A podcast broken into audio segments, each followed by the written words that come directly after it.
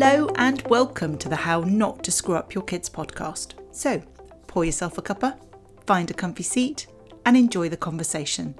This is episode 95, and today's episode, Glass Children, is something you may not have quite heard of yet. So, when I first heard this term, and I literally only found out about it about a week ago, I assumed that it meant children who were very fragile. The, the definition is actually very, very different. And it refers not to a child who's fragile and breakable, but actually a child that might appear strong. Yeah, big emphasis on the appear.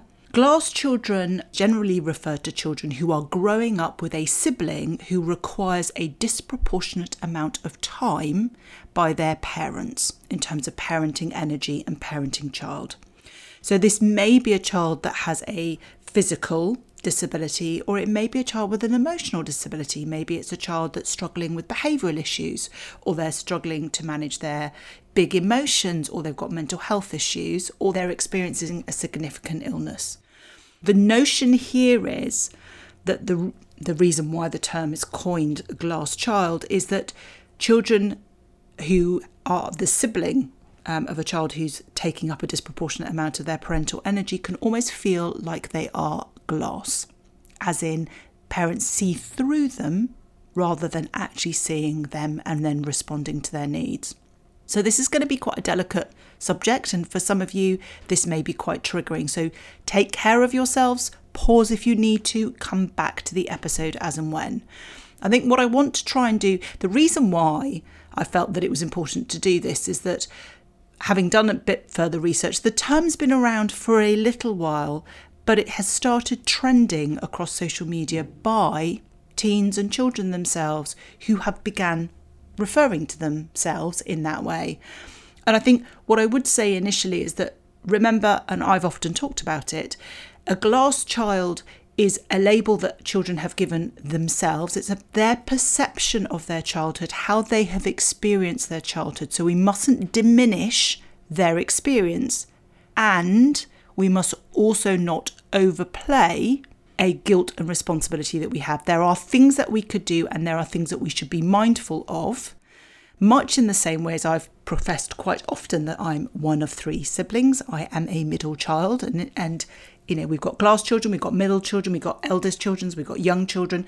So there are always going to be elements and characteristics around the birth order that you have and the family circumstances that you have. But I do think, given the growing number of children who are struggling to manage big emotions, the number of children who are struggling to manage their mental health, I would anticipate we will have more and more children who will grow up into adults, maybe even in their teens, and refer to themselves very much using that term.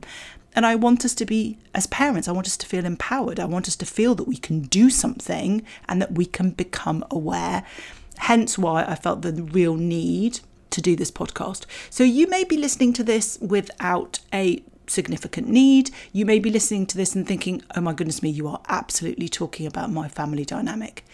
Either way, I want you to sort of take something away that you can implement within your family, however, wherever stage you're at, because I think that there's some real benefits to some of the principles that I'm going to talk to you about. So I think, first of all, we really want to consider some of the characteristics that we may see in a child who would subsequently label themselves as a glass child. And quite often, these children, and you know, we need to reflect also about do we currently feel that we are spending a disproportionate amount of time with one of our children? Does one child take a disproportionate amount of time because they struggle to fall asleep at night? Maybe they require a disproportionate amount of time because they're struggling to do their schoolwork or they've got a mental health issue or they've got a physical disability or a serious illness that requires our time. I think that's the kind of the first port of call. And remember that when we're talking about labeling ourselves as a glass child, maybe when you listen to this, you may then subsequently think, my goodness me, that is referring to my childhood. You know, an adult now, and I'm referring back to my childhood in that way. What's really important to remember is it's about how that individual, how that child perceives themselves in that situation. So we have to always, you know, we've talked previously before about this idea about the seesaw and how our children can sometimes feel overwhelmed and their seesaw is out of balance. It's not to do with how things are in terms of the realities, in terms of what we see, but it's much more to do with how our children perceive these things. So it's really important when we start looking at this, at the kind of things that we can do to help and support, to bear that in mind, because they may not be the amount of time that we're spending with a sibling over something that is generally very day to day, may still mean that we have a child, another child that then views themselves as this glass child. So let's we just need to hold that. That doesn't mean that's not about apportioning blame. It's not saying that as a parent you are failing. It is simply saying as a parent we need to become aware of how our children may well be perceiving these particular situations. So let's talk characteristically what are the characteristics of a typical glass child? And I've just written a few. So they tend to be quite adult like in their maturity. Now, clearly, if you've got an adult like child who's very mature, that doesn't necessarily mean that they're a glass child. We have to have the context in which this dynamic is playing out within a family. So they tend to be adult like and they're often more mature relative to their peers. They take on responsibilities in ways that you wouldn't necessarily expect. They're very sensitive to the needs of their parents and also to their needs of the sibling as a result of the challenge that is occurring at home. They tend to view themselves very much as caretakers. They're doing what they need to do.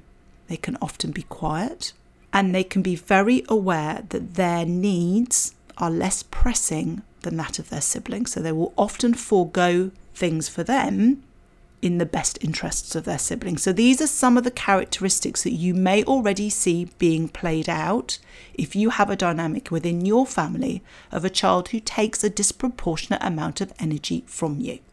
So those are the characteristics. What do we need to do? What are the best things that we can do? How can we best support a child if we suspect that there's an element of this going on at home. Or we want to prevent it. We're aware that we've got a child that is currently going through some particular challenges, and we know that that is going to require a disproportionate amount of our time and our parental energy. So we want to make sure we put the places, the steps in place for that. So I've come up with six.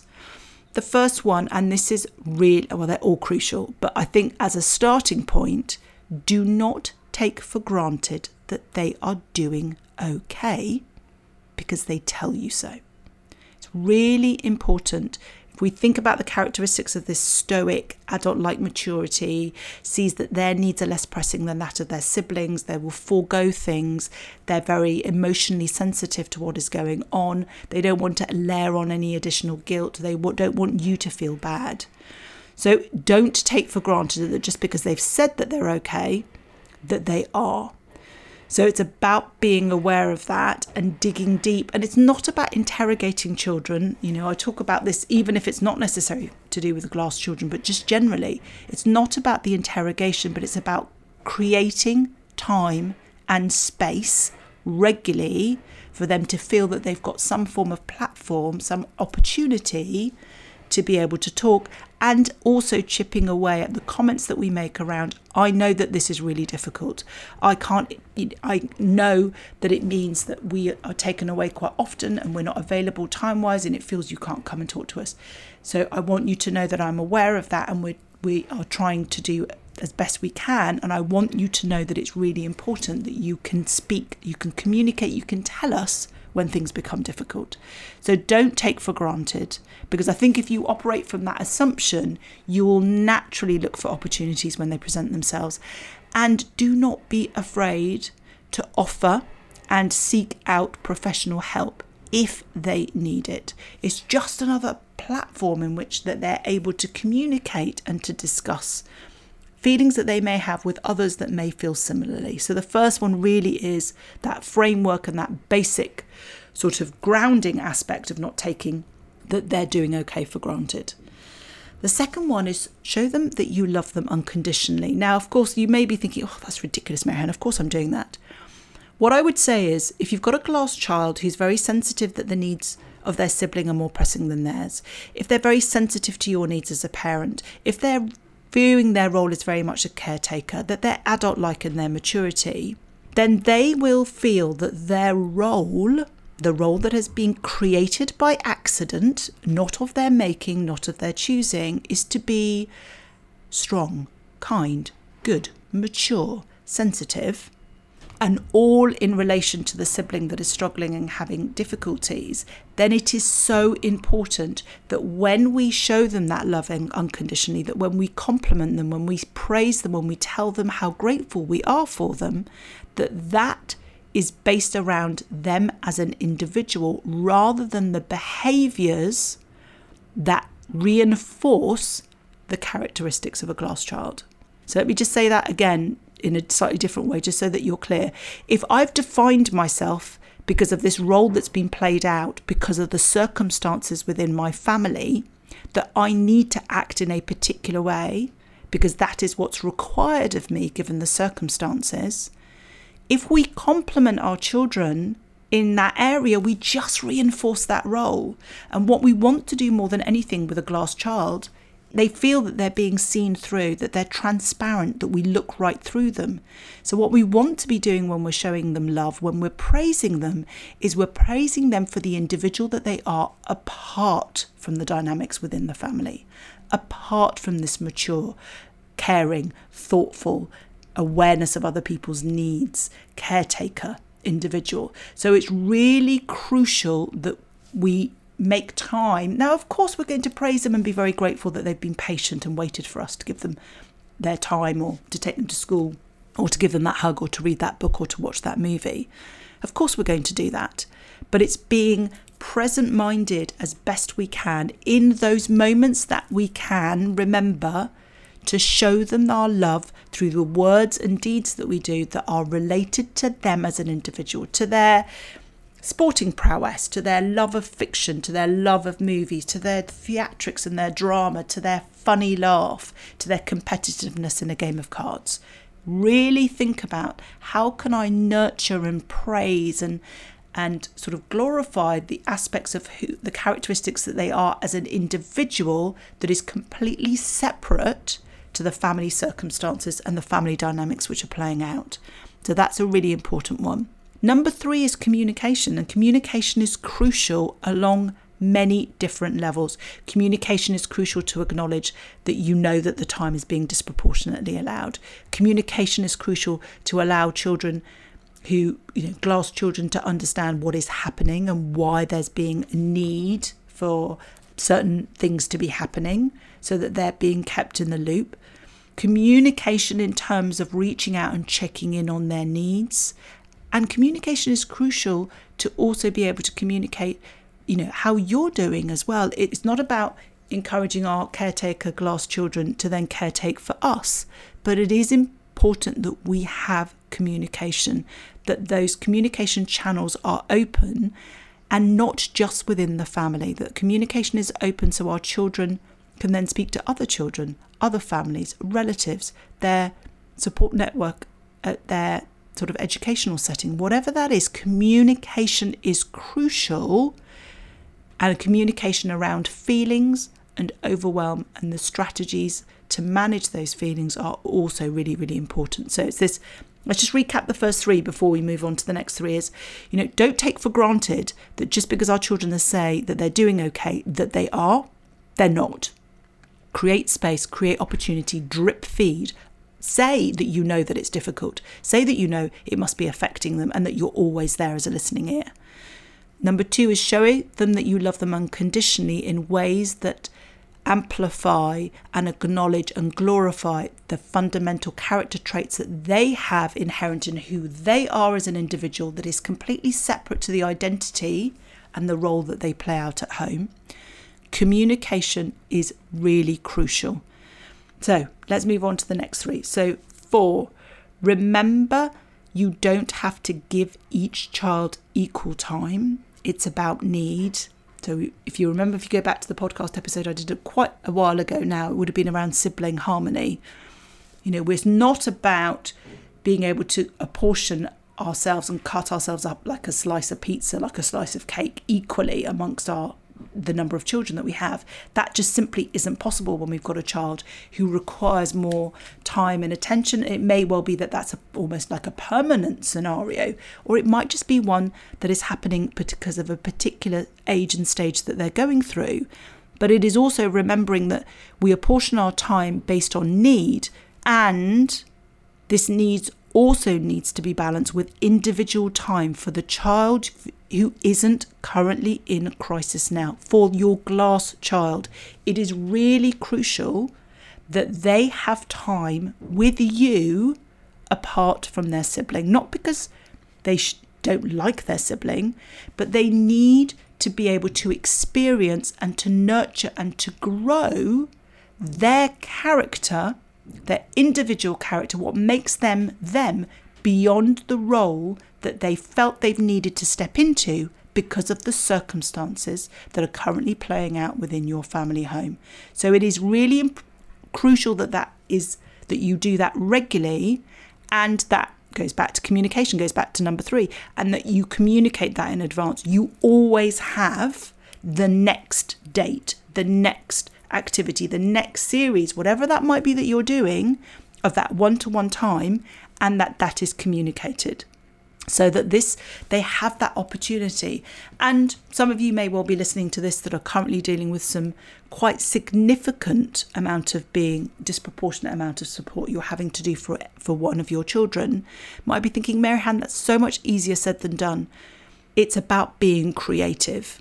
Can others can you extend family support friend support so that you're able to have that one-to-one time and the thing is, the time that you invest doing that and the creativity that you have in order to do that will offset and will mitigate any potential issues that glass children may subsequently suffer from and have issues with later. We need to make sure that we carve out that one to one time. So if you've got a child who just struggles to manage big emotions. And you seem to be walking on eggshells constantly, having to manage everything from waking up to getting dressed to going to school to homework to bedtime to coming off devices. You know, and then there's this huge exhale of breath at the end of the day. Can you be creative and create some one to one time with a sibling once the other has gone to bed? Can you do it that way? Can you create other ways in that the child that's taking a disproportionate amount of time because they're managing big emotions? Can they stay on at school a little bit longer? Can a friend collect them? Can they go for a play date? It's really thinking creatively how can I nurture, how can I support this child who is currently feeling that their needs are not being met by giving them that one to one time? So that would be number one, it's making sure we have to accept that we can't split ourselves up equally with our children and that we have to respond to need. And we also need to make sure that those needs are balanced. They're not going to be balanced in terms of time. There's still going to be that disproportionate mix, but what you're doing is you're responding to the to the glass child's needs by giving them that one-to-one time too. Number 5 is address the elephant in the room regularly. Don't ignore the issue. Don't allow resentments to build up by not acknowledging that it must be tricky and that you understand that sibling A is taking up a disproportionate amount of time, that they must feel that they're not loved or that they're ignored or they just have to be good. It's really acknowledging that. And sometimes parents think, but by doing that, we're creating a problem. But actually, we're simply addressing what 99% of children who will call themselves glass children already feel. And what you're actually doing is you're speaking their language, you're speaking directly to them, you're acknowledging how it feels for them, you're stepping into their world and making them know that they're not invisible, that they're not transparent, that we're not seeing through them, that we see them. We can begin, at least at some level, to empathize with their pain and their difficulties and their challenges, and that we really are trying our best to do as best we can in those scenarios. So it's really making sure that we regularly acknowledge that. And it is, it's that elephant in the room, but making sure that we acknowledge that regularly. And the final one is, is a big one because this requires you to go out into your community and to out into people beyond your family, but within your family, your wider family, your community, your friends, and encourage them to give your non your non-crisis child, your glass child, time and attention. And time and attention and praise that is not linked to their role as carer, as sensitive, as quiet, as adult like. It's really encouraging them to be aware of how it must feel for your child. So it may be that you only get that one to one time with your glass child once a week, but your friends and family may have contact with your child well, friends, family, and the wider community will have contact with your child almost daily. They can then be topping that up. They can be affirming that whether they go and they have regular play dates, whether they're able to stay with friends, whether they're able to stay with family, whether they're able to go on trips, but just some sense that their needs are being met and valued by everybody and you're coming together collectively. It's this whole idea it takes a village to raise a child. We're all working together, but that requires a little bit of vulnerability from us. That requires us to have difficult conversation with friends about the realities of what it's how that disproportionate amount of time is playing out at home.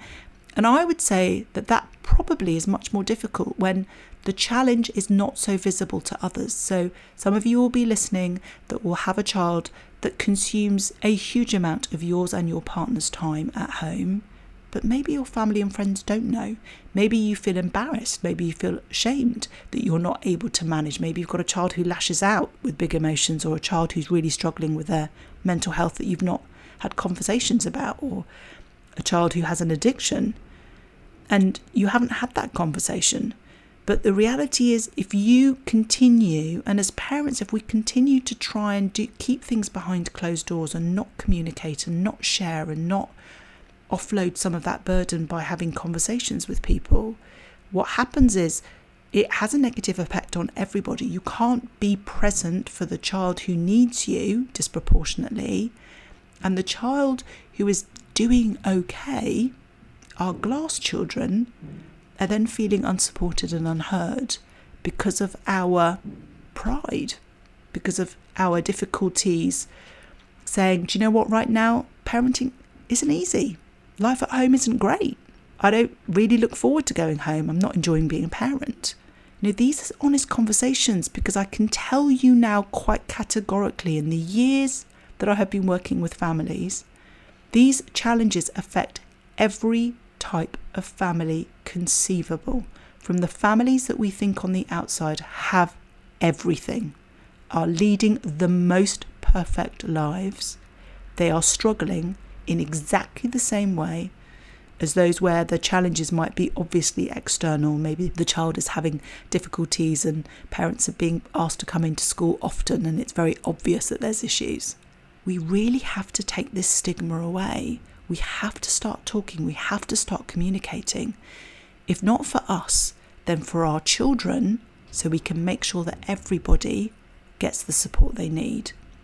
So I hope that that episode was useful, please do feel free to write in and share your own experiences or any questions that you might have because I, I know this is probably for some of you listening is going to be hugely triggering and hugely emotional and might really have quite a big profound effect on you and i think the more open we are about these conversations the more honest we are the easier parenting can become. We don't need to parent quietly behind closed doors, putting on that fake smile and saying that everything's okay, because it isn't. It affects us, it affects our well being as parents, and it also affects our children. So I do hope you find that useful. We will make the resource of the checklist of the six strategies available as usual in the resource library, drmaryhan.com forward slash resources. You just need to pop in your email address, and of course, you'll get access to this resource and all the other episode resources as well. And I would just simply say if you have loved this podcast, I would be ever so grateful if you could follow, rate, and review the podcast so that others can find us and we can spread the love. So, until next time.